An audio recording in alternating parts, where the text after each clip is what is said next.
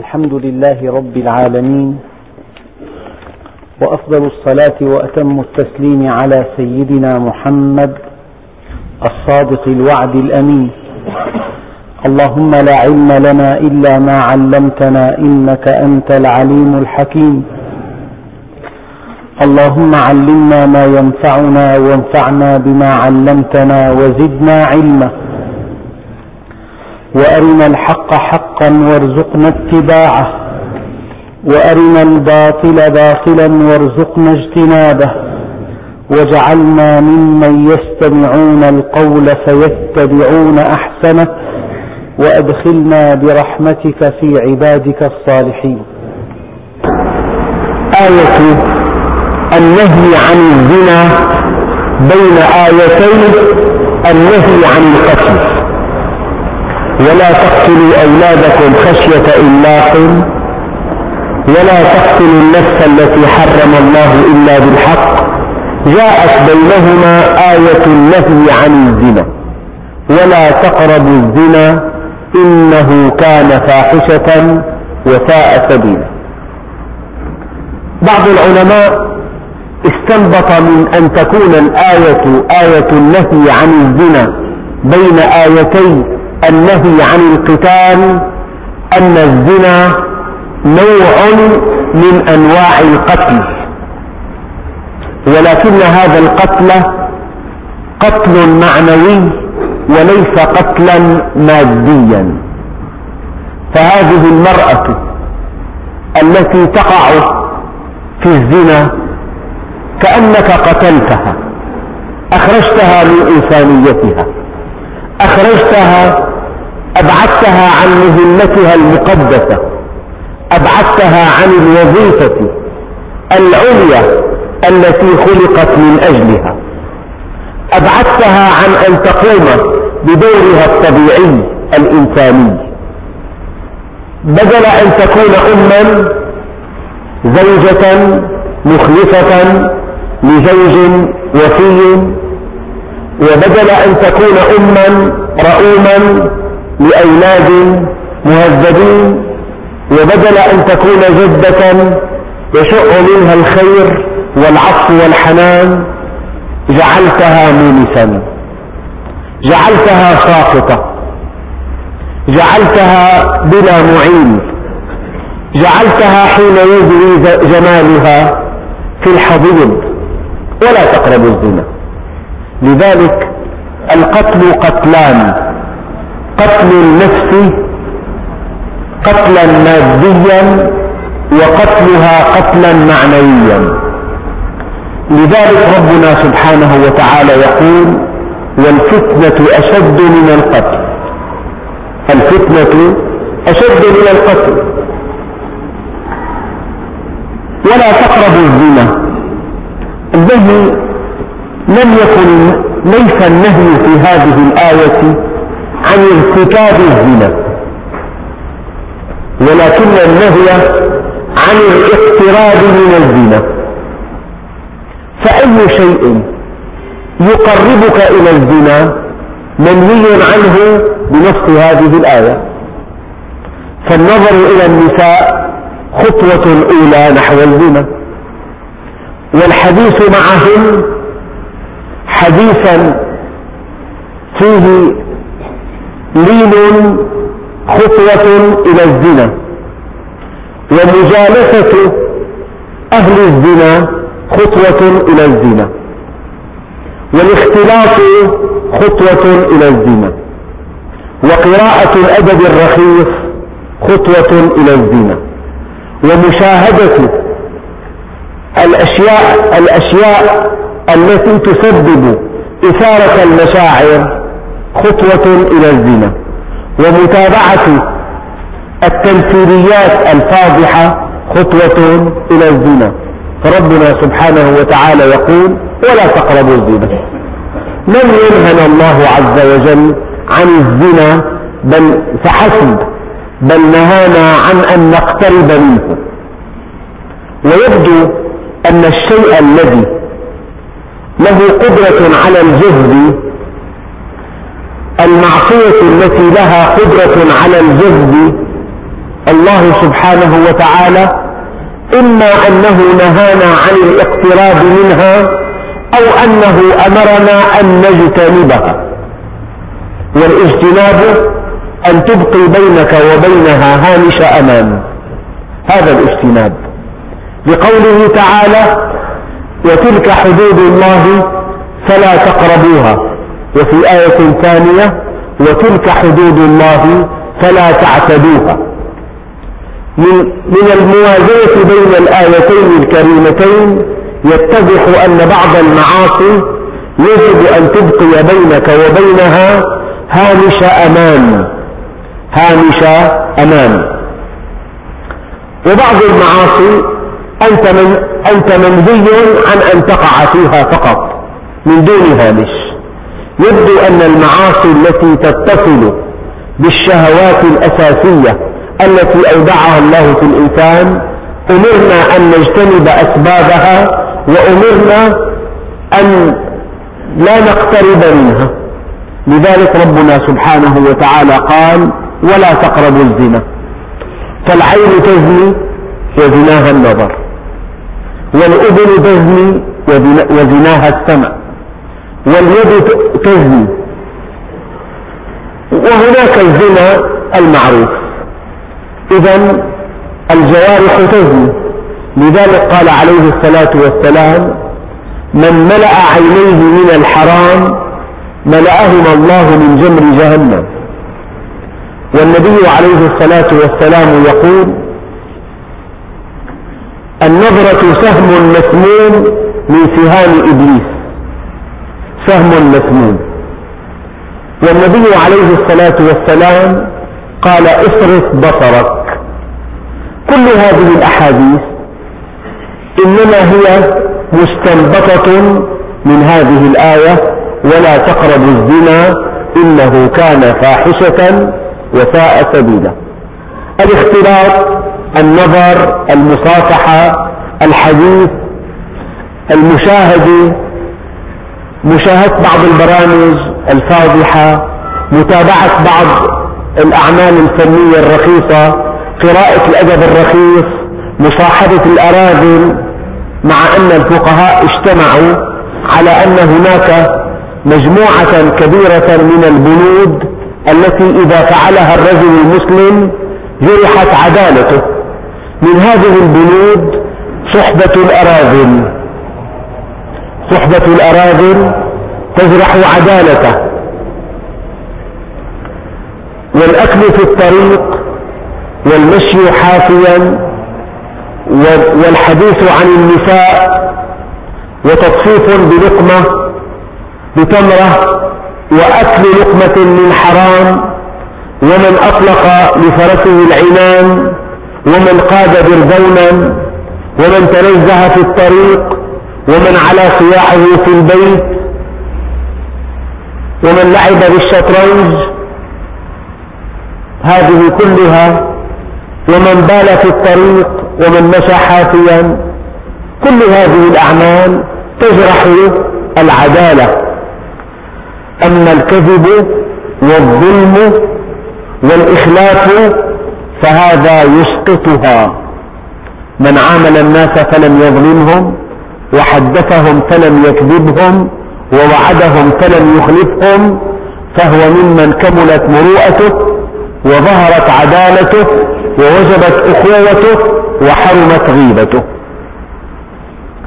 إذا هناك حكمة بالغة من هذا من هذا النهي ولا تقربوا. لو أن الله عز وجل قال ولا تزنوا كل هذه المقدمات أصبحت مباحة. لو أن الله عز وجل قال ولا تزنوا. كل هذه المقدمات مباحة. ولكن الله عز وجل يقول ولا تقربوا. ولا تقربوا الزنا.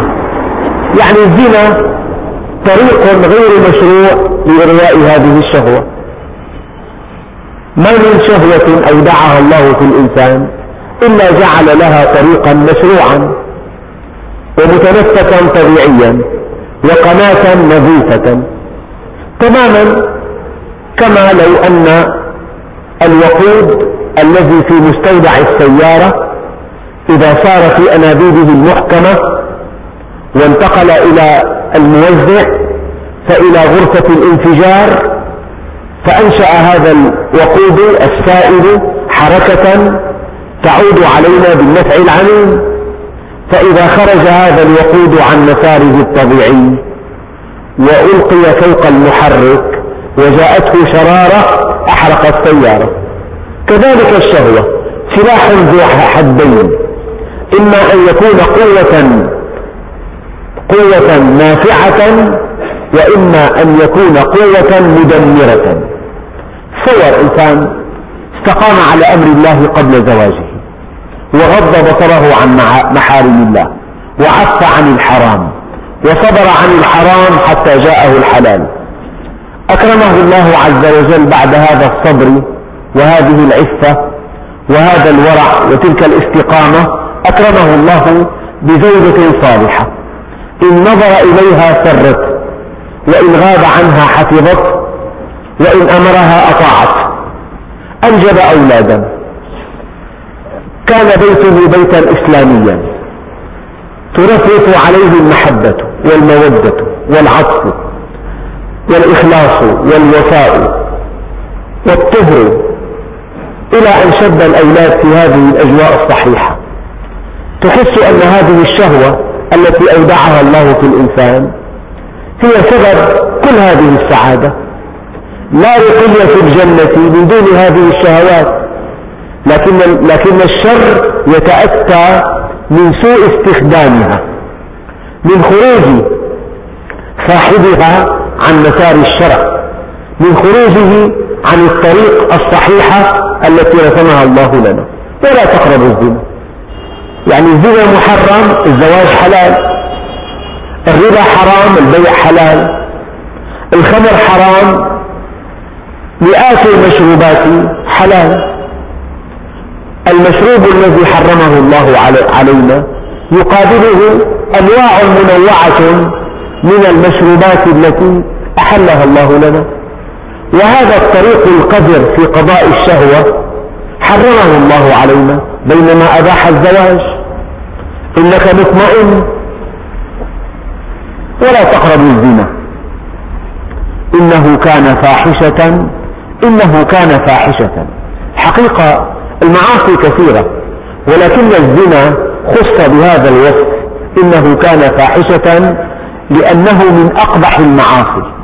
إنه معصية لها آثار خطيرة لها آثار اجتماعية لها آثار شخصية فيها فضيحة فيها قد ينقلب الزنا إلى قتل قد ينتهي بالقتل يعني جرائم القتل التي مبعثها الزنا لا تعد ولا تحصى. بل إن, بل إن عند ضباط التحقيق في المباحث الجنائية قاعدة فتش عن المرأة. في كل جريمة في كل قضية فتش عن المرأة. إذا إنه كان فاحشة. يعني أشد الناس استهتارا إذا أراد الزواج يبتغي من زواجه يبتغي من زوجته أن تكون عفيفة وشريفة. إذا إنه كان فاحشة. وسبحان الله الأخبار المتعلقة بالزنا تسري كالنار في الهشيم تفوح بسرعة تتناقلها الألسنة. فلذلك موضوع الزنا موضوع يسبب دمار وتحطيم. النبي عليه الصلاة والسلام قال عن طلاق المرأة إنه كسر لها. قال وكسرها طلاقها. فالمؤمن قبل أن يطلق يعني يحسب ألف حساب. لعل في هذا الطلاق تجنيا لعل في هذا الطلاق ظلما لعل في هذا الطلاق تجاوزا. لأنه إذا تجاوز حده الله سبحانه وتعالى قد يرزقها خيرا منه وقد يؤدبه بزوجة تقلب له ظهر المجن. تروي الكتب, الكتب القديمة أن زوجا كان يجلس مع زوجته وقد طرق الباب وإذا بالباب مسكين. فهمت هذه الزوجة الصالحة الوفية التي ابتلاها الله مع هذا الزوج الشرس أن تعطيه من الطعام الذي بين يديه. فما كان منه إلا أن وبخها وكاد يضربها. وقال اطرديه وبعد أيام وأشهر ساءت العلاقة بين الزوجين إلى أن حمله ذلك على طلاقه. فلما طلقها رزق رزقها الله بزوج صالح عرف قيمتها وعرف قدرها وعرف حجمها الحقيقي. وساق الله له زوجة أرته النجوم في الظهر كما يقولون. تروي هذه القصة أن هذا الزوج كان مع زوجته. الزوج الثاني للزوجة الصالحة كان مع زوجته فإذا الباب يطرق. فلما ذهبت لتفتح الباب عادت مضطربة. قال لها ما لك قالت سائل يسأل. قال أراك مضطربة؟ اضطربت وتلعثمت وقالت أتدري من السائل؟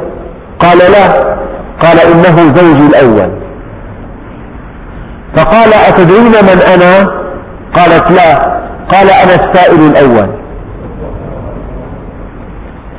لأن كسرها طلاقها. قال عليه الصلاة والسلام.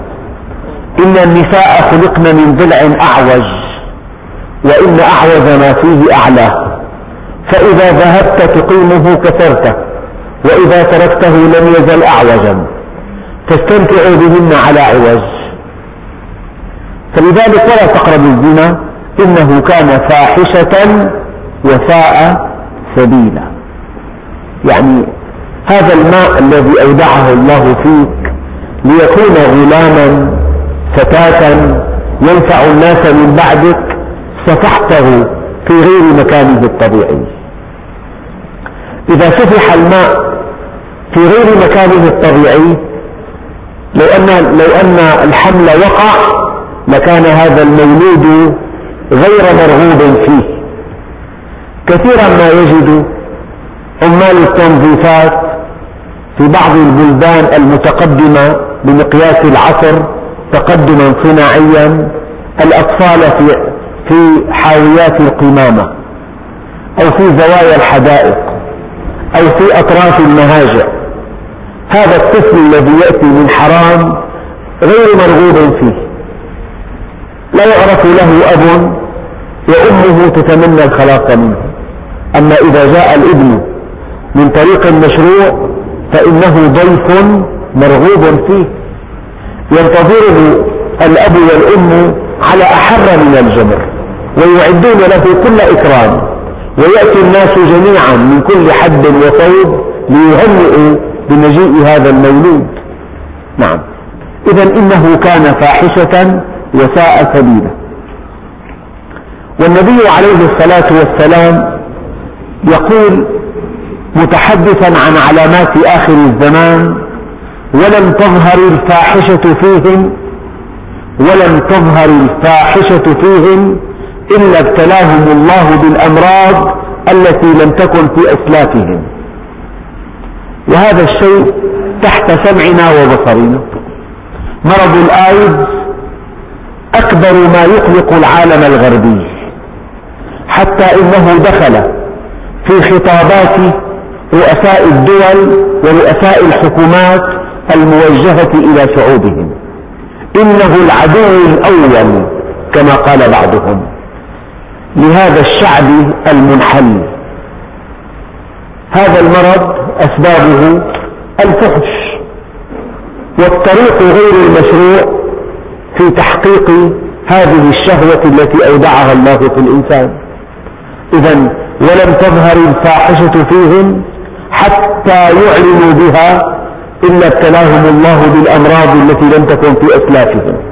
وما أكثر الأمراض التي تظهر بسبب الانحراف الخلقي.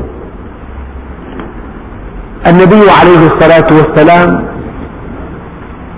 الله سبحانه وتعالى في آية كريمة حينما تحدث عن عباد الرحمن قال وعباد الرحمن الذين يمشون على الأرض هونا وإذا خاطبهم الجاهلون قالوا سلاما. ثم تأتي الآية الكريمة ولا يزنون. هذه الله ليست ناهية إنما هي نافية. فالله سبحانه وتعالى ينفي عن المؤمن أن يكون زانيا ولا يزنون ومن يفعل ذلك يلقى أثاما. من يزني يزنى به ولو بجداره. إن كنت يا هذا لبيبا فافهمي. شيء آخر النبي عليه الصلاة والسلام يقول ما كان الله ليعذب قلبا بشهوة تركها صاحبها في سبيل الله. يعني إذا غضبت بصرك عن محارم الله ما كان الله ليعذبك بهذه الشهوة؟ يلقي في قلبك بردا وسلاما وطمأنينة وصفاء. الحقيقة لما الشاب يعف عن الحرام يكون قد هيأ لنفسه جوا مساعدا على بناء مستقبله. فإذا حقق أهدافه من نيل شهادة عالية أو تحقيق عمل جيد أو دخل جيد أتقن عملا أو, أو حرفة أو حصل على شهادة عندئذ في الوقت المناسب إذا بحث عن الزواج كان له مباحا وكان له ميسرا والله سبحانه وتعالى يوفقه إلى ذلك ومن طلب الشيء قبل أوانه عوقب بحرمانه.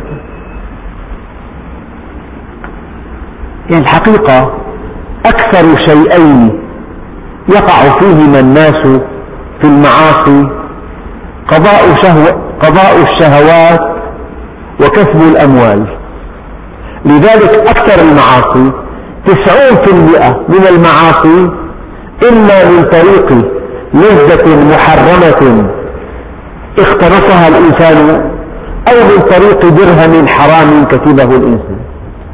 فلو ترفع المؤمن عن النظر إلى النساء وعن الكسب الحرام لكان في حسن وأي حسن. لذلك في الإنسان نقطتان نقطتان ضعف كبيرتان كبيرتان.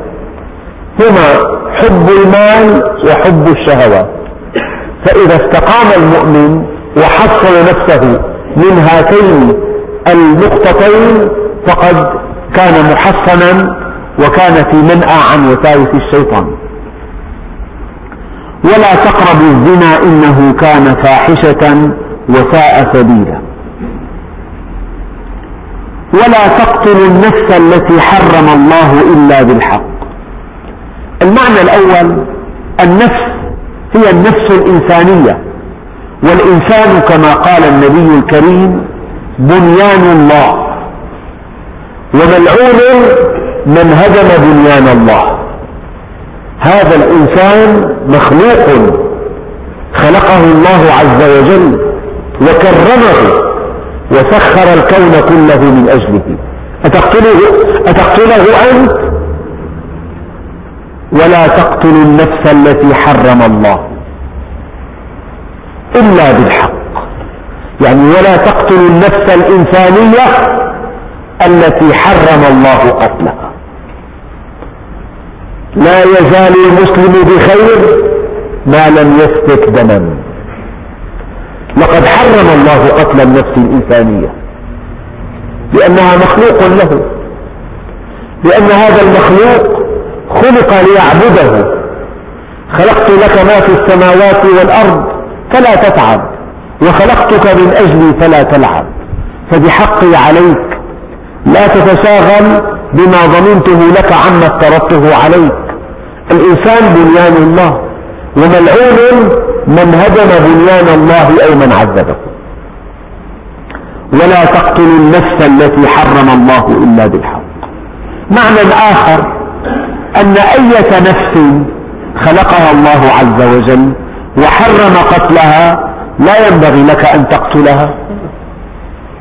يعني في حشرات مكانها الطبيعي تحت الأرض إذا تتبعتها لمكامنها وبيوتها وقتلتها وقعت في الإثم إذا خرجت عن حدودها فقد صارت مؤذية للإنسان عندئذ تقتلها. يعني لا ينبغي أن تبحث عن وكر الحية من أجل أن تقتلها. إذا خرجت تقتلها. ولو كنت في الصلاة.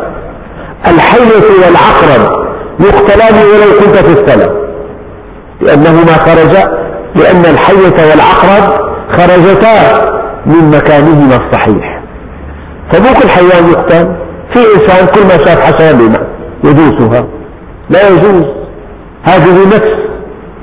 يعني حدثتكم كيف أن الله سبحانه وتعالى ينتقم أشد الانتقام ويبطش أشد البطش ممن يعتدي على حيوان حرم الله قتله. يعني إنسان يقود سيارة أراد أن يتسلى رأى كلبا على يمين الطريق وقد مد يديه هكذا فداسهما بعجلة سيارته. وصار يضحك من ملء فيه كيف أنه قطع يدي هذا الكلب. لم يمضي أسبوع حتى فقد يديه من الرسغين في المكان نفسه. اضطر أصاب أصاب العجلة خلل فاضطر أن يستبدلها. رفع السيارة على الجهاز المعروف وفك وحل البراغي وسحب العجلة. فإذا الجهاز الذي يرفع السيارة قد يعني انحرف وقعت السيارة على العجلة والعجلة بحدها الدقيق على يديه فقطعتهما. في المكان نفسه ولا تقربوا ولا تقتلوا النفس التي حرم الله إلا بالحق. يعني الأول معنى الإنسان الإنسان مكرم. المعنى الثاني أي مخلوق؟ قالت يا أيها الملل ادخل يا أيها النمل ادخلوا مساكنكم لا يحطمنكم. سليمان وجنوده وهم لا يشعرون. استنبط العلماء أن المؤمن لا يدوس نملة وهو يشعر. أبدا. ولا تقتلوا النفس التي حرم الله. إلا بالحق. القاتل يقتل. قال تعالى ولكم في القصاص حياة. حياة لكم. ما دام القاتل يقتل فالقاتل قبل أن يقتل يحسب حساب القتل فلا يقتل. فإذا لم يقتل نجا بنفسه وإذا لم يقتل نجا خصمه وإذا لم يقتل نجا المجتمع إذا ولكم في القصاص حياة يا أولي الألباب. فالقاتل يقتل بنص الشرع. والعرب كانت, كانت تقول القتل أنفى للقتل فلذلك إلا بالحق الإنسان يقتل من كفر بعد إسلام ومن زنا بعد إحصان ومن قود بنفس. هناك بعض الأحاديث تبين أن الإنسان إذا زنى وهو محصن يرجم حتى القتل. وإذا قتل نفسا يجب أن يقتل. وإذا ارتد وبالغ في العدوان على دين الله عز وجل طبعا أيضا يقتل. ولا تقتلوا النفس التي حرم الله إلا بالحق ومن قتل مظلوما فقد جعلنا لوليه سلطانا. السلطان الحجة الولي هو هو القريب الذكر. ليس في ليس عند الفقهاء ولية في القتل. لا بد من ولي يعني أقرب رجل ذكر لهذا المقتول. هو الذي يجب أن يطالب بدمه. هذا اسمه ولي المقتول.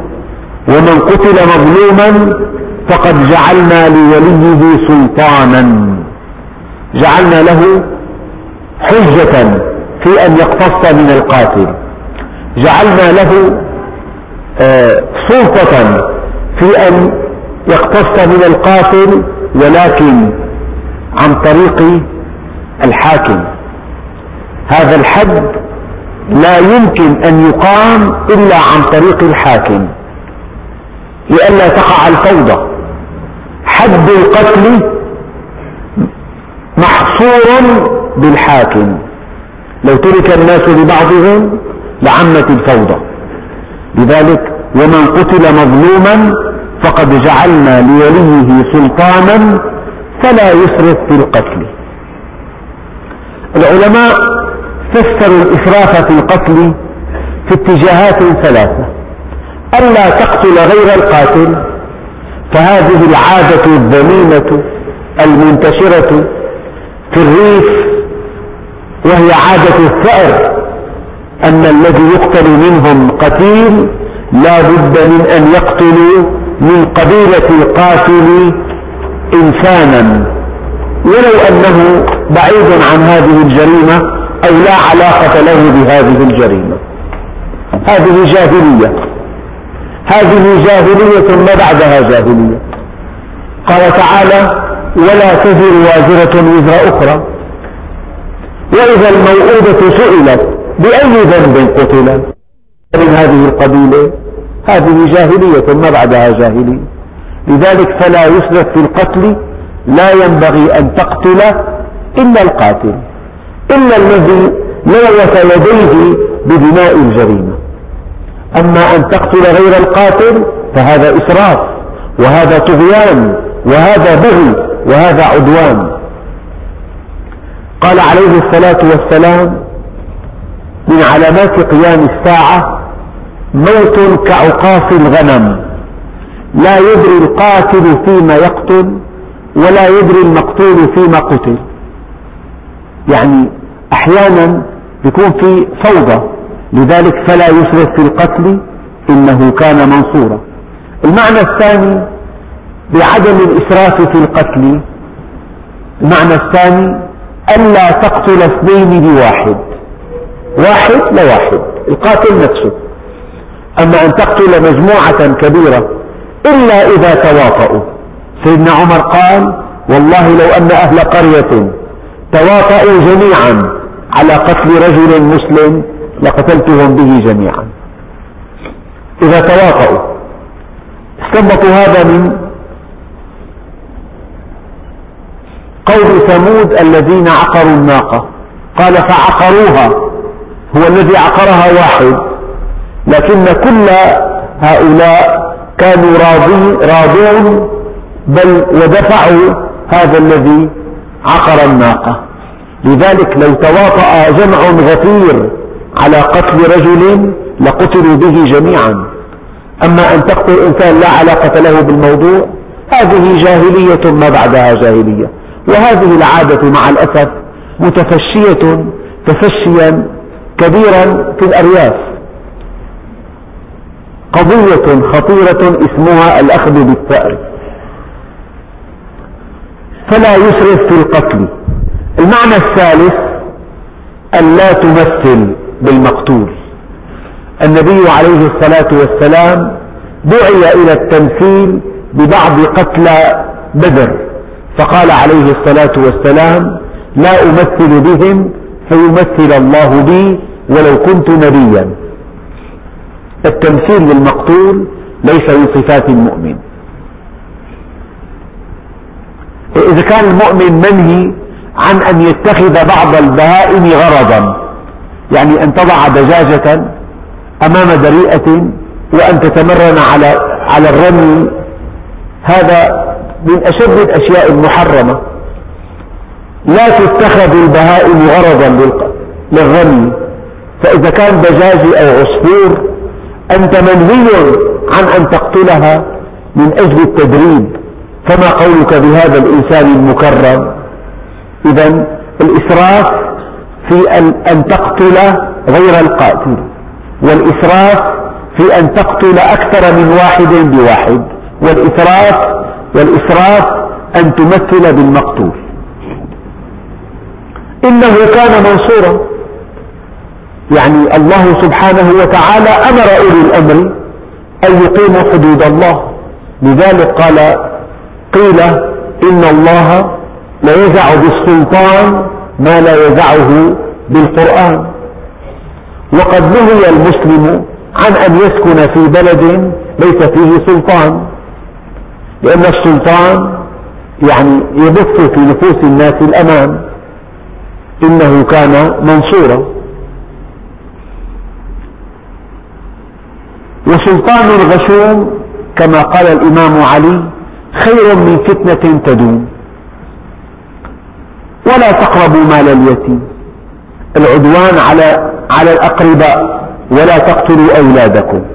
العدوان على كرامة النفس الإنسانية ولا تقربوا الزنا. العدوان على النفس الإنسانية بالقتل ولا تقتلوا النفس. الآن ولا تقربوا مال اليتيم. انتبهوا لا تقربوا الزنا ولا تقربوا مال اليتيم. أيضا يجب أن تبقي بينك وبين مال اليتيم هامشا. يعني كن دقيق جدا. هذا المال محاسب عليه أشد الحساب. لذلك العلماء أولا يعني بينوا أن الوصية على مال اليتامى إن كان غنيا يجب عليه أن يستعفف. معنى يستعفف ألا يأخذ على إدارة الأموال شيئا. وإن كان فقيرا فليأخذ بالمعروف. فسر العلماء المعروف أن تأخذ أجر الجهد أو الحاجة أيهما أقل. يعني في يتيم دفع إليك ماله لتديره له. وأنت غني استعفف. أنت فقير خذ من ماله بالمعروف. ما هو المعروف؟ المئة ألف ليرة ربحت في هذين الشهرين مثلا عشرين ألف ليرة فرضا. أجر المثل لك نصف الربح ولليتيم نصف الربح. فربحت عشرين ألف لك عشرة آلاف وله عشرة آلاف. أنت بكفيك بهالشهرين سبعة آلاف. يجب أن تأخذ حاجتك لا أجر المثلي. هل عشرة آلاف ربحوا ألف بالشهرين أنت تحتاج إلى ستة آلاف مصروف. أما بهالربح هات لك خمسمية فقط. يجب أن تأخذ أجر المثل لا الحاجة لأن أجر المثل أقل. يجب أن تأخذ حاجتك أو أجر المثل أيهما أقل. هذا رأي الفقهاء في معنى قوله تعالى ولا تقربوا مال اليتيم إلا بالتي هي أحسن حتى يبلغ أشده.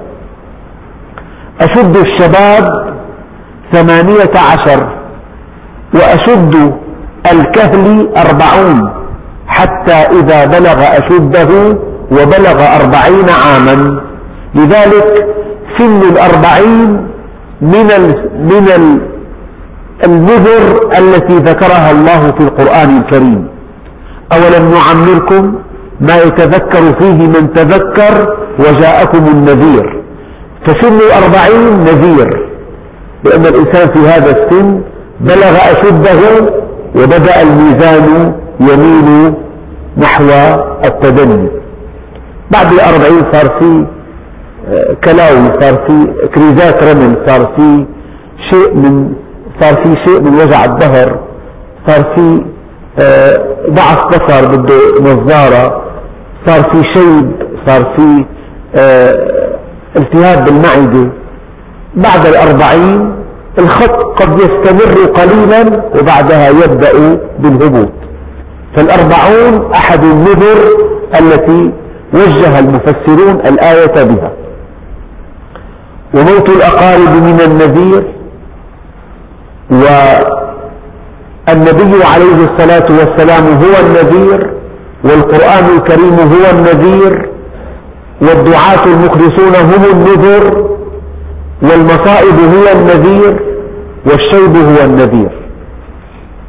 حتى يبلغ أشده. يعني في الثمانية عشر.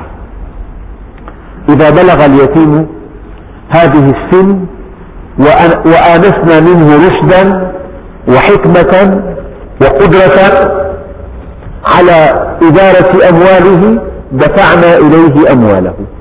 بعد أن نكون قد أخذنا منها بالمعروف الحد الأدنى. احفظوه.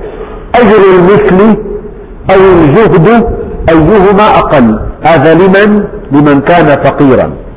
أما لمن كان غنيا يجب عليه أن يستعفف. النبي عليه الصلاة والسلام يقول أنا وكافل اليتيم كهاتين. وأوفوا بالعهد. أوفوا بالعهد. قال عهدك مع الله وعهدك مع النبي وعهدك مع الذي هداك إليه. وعهدك مع أخيك وعقد البيع وعقد الأجار وأي عقد توقعه وتبرمه مع أخيك المسلم فيما لا يتنافى مع كلام الله وفيما لا يخالف شرع الله هذا العهد أنت مأمور أن تفي به. يا أيها الذين آمنوا أوفوا بالعقود هون وأوفوا بالعهد إن العهد كان مسؤولا. الله سبحانه وتعالى سيسألك عن هذا العهد لما ضيعته؟ لذلك الناس اليوم يعني سريعا ما ينقضون عهودهم ومواثيقهم. لبارقة من ربح جزيل أو لمغنم يسير أو لغرض ضئيل ينقضون عهودهم ومواثيقهم. فالعرب كانت في أوج أخلاقها تقول المنية ولا الدنية. يعني الإنسان قبل أن ينقض عهده يحسب ألف حساب. أما الآن لأتفه سبب باع البيت جاءه بعد أن وقع عقد البيع شاري آخر دفع له خمسة آلاف زيادة. بقى بيجي الأولاني يقول هذا البيت نحن في عليه كسوة خارجية عليك 8000 كسوة خارجية أخي ما أنسى الكلام نسيت أقول لك بيسوي له مشكلة حتى يستفزه. بعدين تمهيد لأخي أنا ما ما بدي هالبيعة من أجل خمسة آلاف. والله أعرف أسرة جاءها خاطب. يعني من خاطب أخلاقه عالية ودينه جيد. وخطب بنتهم وعقد عقد القران وسافر إلى بلد عربي. في غيبته جاءهم خاطب آخر أغنى من الأول. فنقضوا عهدهم مع الأول. فماذا فعل الثاني؟ طلق ابنتهم. وماذا فعل الخطيب الثالث؟ طلق ابنته وهي الآن بعد الزواج الثالث مطلقة من الثلاثة. فلذلك الإنسان وأوفوا بالعهد إن العهد كان مسؤولا. قال عليه الصلاة والسلام ألا لا إيمان لمن لا أمانة له ولا دين لمن لا عهد له. ما في عهد ما في دين. ما في أمانة ما في إيمان. أبدا. لا إيمان لمن لا أمانة له ولا دين لمن لا عهد له. وأوفوا بالعهد. أمر إلهي. وكل أمر يقتضي الوجوب إن العهد كان مسؤولا. وأوفوا الكيل إذا كلتم وزنوا بالقسطاس المستقيم. يعني إن كان بضاعة تباع كيلا إيه اجعل هذا السائل عند الحد الصحيح. بالميزان قد يعني توضع الحاجة في كفة البضاعة بعنف فإذا بالكفة ترجح يأخذها سريعا ويضعها ما بيجوز هي إذا كان بالمتر عند الشراء القماش منحني هكذا وعند البيع القماش مشدود يكاد يتمزق. هذا كيل غير صحيح. فهذا الذي يطفف. قال تعالى ويل للمطففين ويل لهم. الذين إذا اكتالوا على الناس يستوفون وإذا كالوهم أو وزنوهم يخسرون. ألا يظن أولئك أنهم مبعوثون ليوم عظيم؟ فالإنسان بالوزن بالكيل بالمساحة بالعد يكون دقيق جدا لأنه في الدنيا قضية تحل أما في الآخرة لا تحل. وأوفوا الكيل إذا كلتم يعني لما بيكون في ماء كثير مع البضاعة هذا الماء يزن. تأخذ لك كيلوين جبنة تلاقي فيه نصف كيلو ماء بالآخير بتكب طلعوا كيلو ونص. وأوفوا الكيل إذا كلتم بتأخذ مثلا شيء غالي تلاقي الورقة وزنها ورقة سميك بالكفة الثانية ما في غير الوزن. أما السلف الصالح كان يضع ورقة أخرى في الكفة الثانية هذا الوزن هذا الوزن الدقيق الذي لا يبه له محاسب عليه عند الله عز وجل. قال عليه الصلاة والسلام إذا وزنتم فأرجحوا لا المؤمن ميزانه دقيق. مروحة تدور في المحل. والبضاعة غالية جدا بالغرامات تصير مروحة أول. وبنتبه المروحة وين جاي؟ حينما تصل إلى الكفة صار في وزن عندها وضع البضاعة وبسرعة. هي احتيال هذا.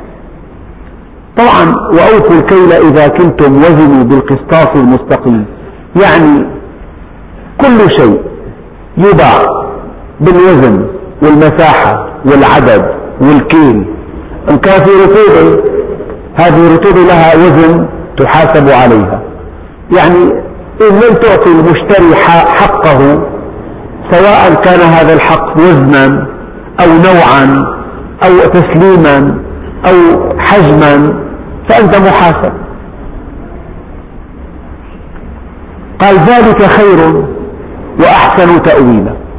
في رجل القصة قديمة أراد أن يشتري برتقال من بائع. فحينما وزن له البرتقال يعني دفع لسان الميزان كان ميزان يدوي دفع لسان الميزان بإصبعه كي ترجح كفة البرتقال. الشاري انتبه قال له يا هذا أنا غني عن برتقالة أو اثنتين. لكن هذا العمل لن يجلب لك الخير في حياتك. ما كان من هذا البائع إلا أن انفجر بالشكوى. أنه والله لا أحصل قوت يومي قال من هذا البيع؟ من هذه الطريقة البيع. كان في دكان قريبا من, مكان البيع قال له اذهب معي. خاطب صاحب الدكان قال له إذا طلب منك هذا البائع شيئا أعطه ما يشاء وسجله عليه. قال له غدا بع بيعا صحيحا. وإذا نقصت الغلة عن الحد الذي تريد خذ الفرق من هذا البائع. وهذا البائع بعد فترة صار عنده محل تجاري وصار من تجار الفاكهة. باستقامة الوزن. إذا الإنسان استقام وزنه معناه استقام دينه. إذا انحرف وزنه انحرف دينه. هذا الميزان دين ما في مجال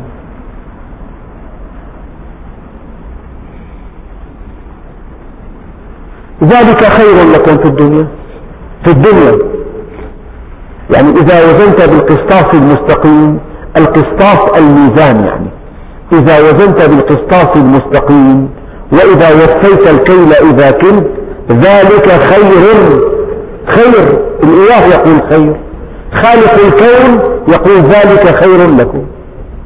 طيب وأحسن تأويلا التأويل العاقبة يعني لما الإنسان بيكون والله بعرف شخص زرته قبل عام أنا أعرف ابنه ابنه صديقي فقال لي أن هذا الإنسان أجرى فحوصات دقيقة جدا وهو في سن التسعين.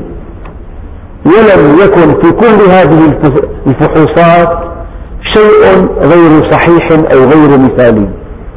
والله نعمة كبيرة. إنسان يعمل فحص دم كامل وفحص بول كامل وتخطيط قلب وتخطيط آه، دماغ والنتائج كلها إيجابية وهو في التسعين. بلغني أن هذا الرجل ما أكل درهما حراما في حياته ولا عصى الله. هذه يا بني حفظناها في الصغر فحفظها الله علينا في الكبر. من عاش تقيا عاش قويا. يعني هذه العين التي تغض عن محارم الله. الله سبحانه وتعالى يحفظها لك. وهذه اليد التي تستخدمها في فعل الخيرات الله سبحانه وتعالى يحفظها لك. وهذه الأذن التي ما سمعت إلا الحق يحفظها الله لك سبحانه وتعالى. وهذا اللسان الذي ينطق بالحق يحفظه الله لك سبحانه وتعالى. وهذه الرجل التي سرت بها إلى المساجد وإلى دروس العلم وسرت بها في فعل الخيرات يحفظها الله لك سبحانه وتعالى. من عاش تقيا عاش قويا. والدعاء الشريف ومتعنا اللهم بأسماعنا وأبصارنا وقوتنا ما أحييتنا واجعله الوارث منا. يعني من منا لا يتمنى أن يعيش في خريف عمره حياة؟ ملؤها السلام والسرور والطمأنينة والعزة والكرامة والشعور برضاء الله. هذه أجمل حياة ثمنها طاعة الله عز وجل. طاعة الله هي الثمن. ولا تقف ما ليس لك به علم. إن السمع والبصر والفؤاد كل أولئك كان عنه مسؤولا. العلماء قالوا لا تقل سمعت ولم تسمع ولا تقل رأيت ولم ترى ولا تقل أعتقد وأنت لا تعتقد ولا تقف ما ليس لك به علم. والعلم يعني اليقين. كلا لو تعلمون علم اليقين. لا تقف لا تشهد إلا بما رأيت. بين الحق والباطل أربعة أصابع. بين أن تقول سمعت وبين أن تقول رأيت. شتان بين أن تقول سمعت وبين أن تقول رأيت. لكن بعض العلماء يقول ولا تقف ما ليس لك به علم إن السمع بدأ بالسمع. لأن أكثر المعاصي تتأتى عن طريق السماع يعني أكثر الناس يروون كلاما باطلا عن بعضهم. والذين ينقلون مشاهدات لم يشاهدوها أقل من أولئك. والذين يقولون معتقدات لا يعتقدونها أقل من ذلك. إن السمع والبصر والفؤاد الفؤاد هو القلب. والقلب مكان العقل لهم قلوب لا يعقلون بها. مكان العلم اليقيني مكان الإيمان. لا تدعي الإيمان وأنت لم تؤمن بعده. لا تقل رأيت وأنت لم ترى. لا تقل سمعت وأنت لم تسمع. بعضهم قال في تفسير هذه الآية ولا تقف ما ليس لك به علم. أي لا تعتقد شيئا إلا بعد اليقين ولا تقل شيئا إلا بعد العلم ولا تفعل شيئا إلا بعد العلم. لذلك الفرق بين الطائش والجاهل وضيق الأفق أنه يتسرع يصدر حكم خاطئ. يا أيها الذين آمنوا إن جاءكم فاسق بنبأ فتبينوا أن تصيبوا قوما بجهالة فتصبحوا على ما فعلتم نادمين. عود نفسك الطريقة العلمية في تقصي الحقائق. أخي فلان فعل كذا. رأيته أنت بعينك؟ لا والله سمعت. من قال لك فلان؟ فلان واثق من دينه أنت؟ واثق من, من صدقه؟ والله مو أكيد. وين ماشي؟ أين تقول هذا الكلام؟ لذلك شعار المؤمن يا أيها الذين آمنوا إن جاءكم فاسق بنبأ فتبين. أن تصيبوا قوما بجهالة فتصبحوا على ما فعلتم نادمين. وهي الآية من الآيات الدقيقة الدالة على الروح الموضوعية في القرآن الكريم. هي حقيقة هي. لذلك في عنا بالخلق بالأخلاق قيمة خلقية وعنا بالبحث العلمي قيمة علمية. في حالة واحدة تلتقي قيمة خلقية مع قيمة علمية. هذه الحالة هي الموضوعية. الموضوعية قيمة خلقية والموضوعية قيمة علمية. فالعقل والخلق يلتقيان في الموضوعية. يعني أنت إذا كان تحدثت عن إنسان تحدثت عن مساوئه وأغفلت محاسنه أنت ما كذبت. بس هذا كذب سلبي. اذكر ما له وما عليه أو اسكت.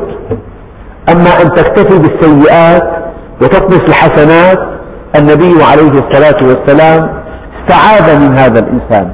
قال اللهم إني أعوذ بك من جار سوء إن رأى خيرا كتمه وإن رأى شرا أذاعه.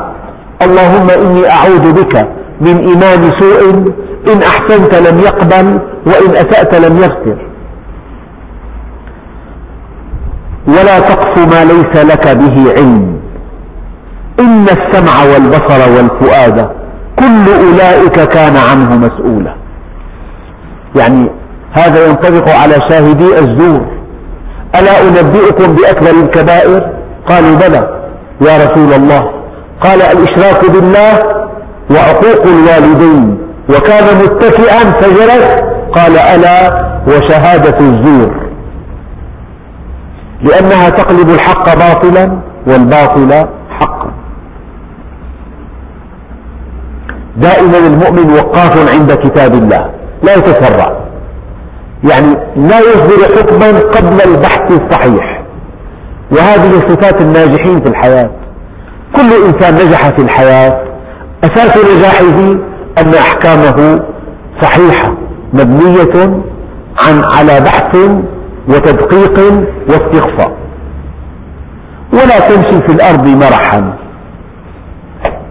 إن هذه الدنيا دار التواء لا دار استواء. ومنزل ترح لا منزل فرح. فمن عرفها لم يفرح لرخاء ولم يحزن لشقاء. قد جعلها الله دار بلوى وجعل الآخرة دار عقبة فجعل بلاء الدنيا لعطاء الآخرة سببا وجعل عطاء الآخرة من بلوى الدنيا عوضا فيأخذ ليعطي ويبتلي ليجزي. ولا تمشي في الأرض مرحا. هذا الذي يفرح بالدنيا لا خلاق له عند الله. لمثل ذلك فليعمل العاملون. فبذلك فليفرحوا. افرح بمرضاة الله عز وجل. افرح بطاعته. افرح بعمل صالح قدره الله على يديك. أما أن تفرح بالدنيا لا قيمة لها عند الله.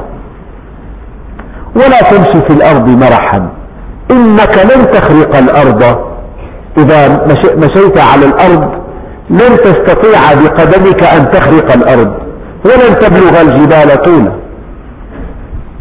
كل ذلك هي ذلك تعود على كل هذه الآيات بدءا من قوله تعالى لا تجعل مع الله إلها آخر فتقعد مذموما مخذولا وقضى ربك ألا تعبدوا إلا إياه واخفض لهما جناح الذل وآت ذا القربى حقه والمسكين وابن السبيل. ثم ولا تجعل يدك مغلولة ولا تقتلوا أولادكم ولا تقربوا الزنا ولا تقربوا مال اليتيم وأوفوا الكيل إذا كلتم ولا تقفوا ما ليس لك به علم, علم ولا تمشي في الأرض مرحا. كل أولئك كل ذلك كان سيئه عند ربك مكروه. إذا أردت أن يحبك الله فابتعد عن هذا كله لأن الله يكره هذه الأعمال. ذلك مما أوحى إليك ربك من الحكمة ولا تجعل مع الله إلها آخر فتلقى في جهنم ملوما مدحورا. أجمل ما في الآيات أنها بدأت لا تجعل مع الله إلها آخر فتقعد مذموما مخذولا وانتهت ولا تجعل مع الله إلها آخر فتلقى في جهنم ملوما مدحورا. ملوم من قبل الخلق والحق ونفسك ومدحورا. لا خيار لك في الدخول أو عدم الدخول. والحمد لله رب العالمين.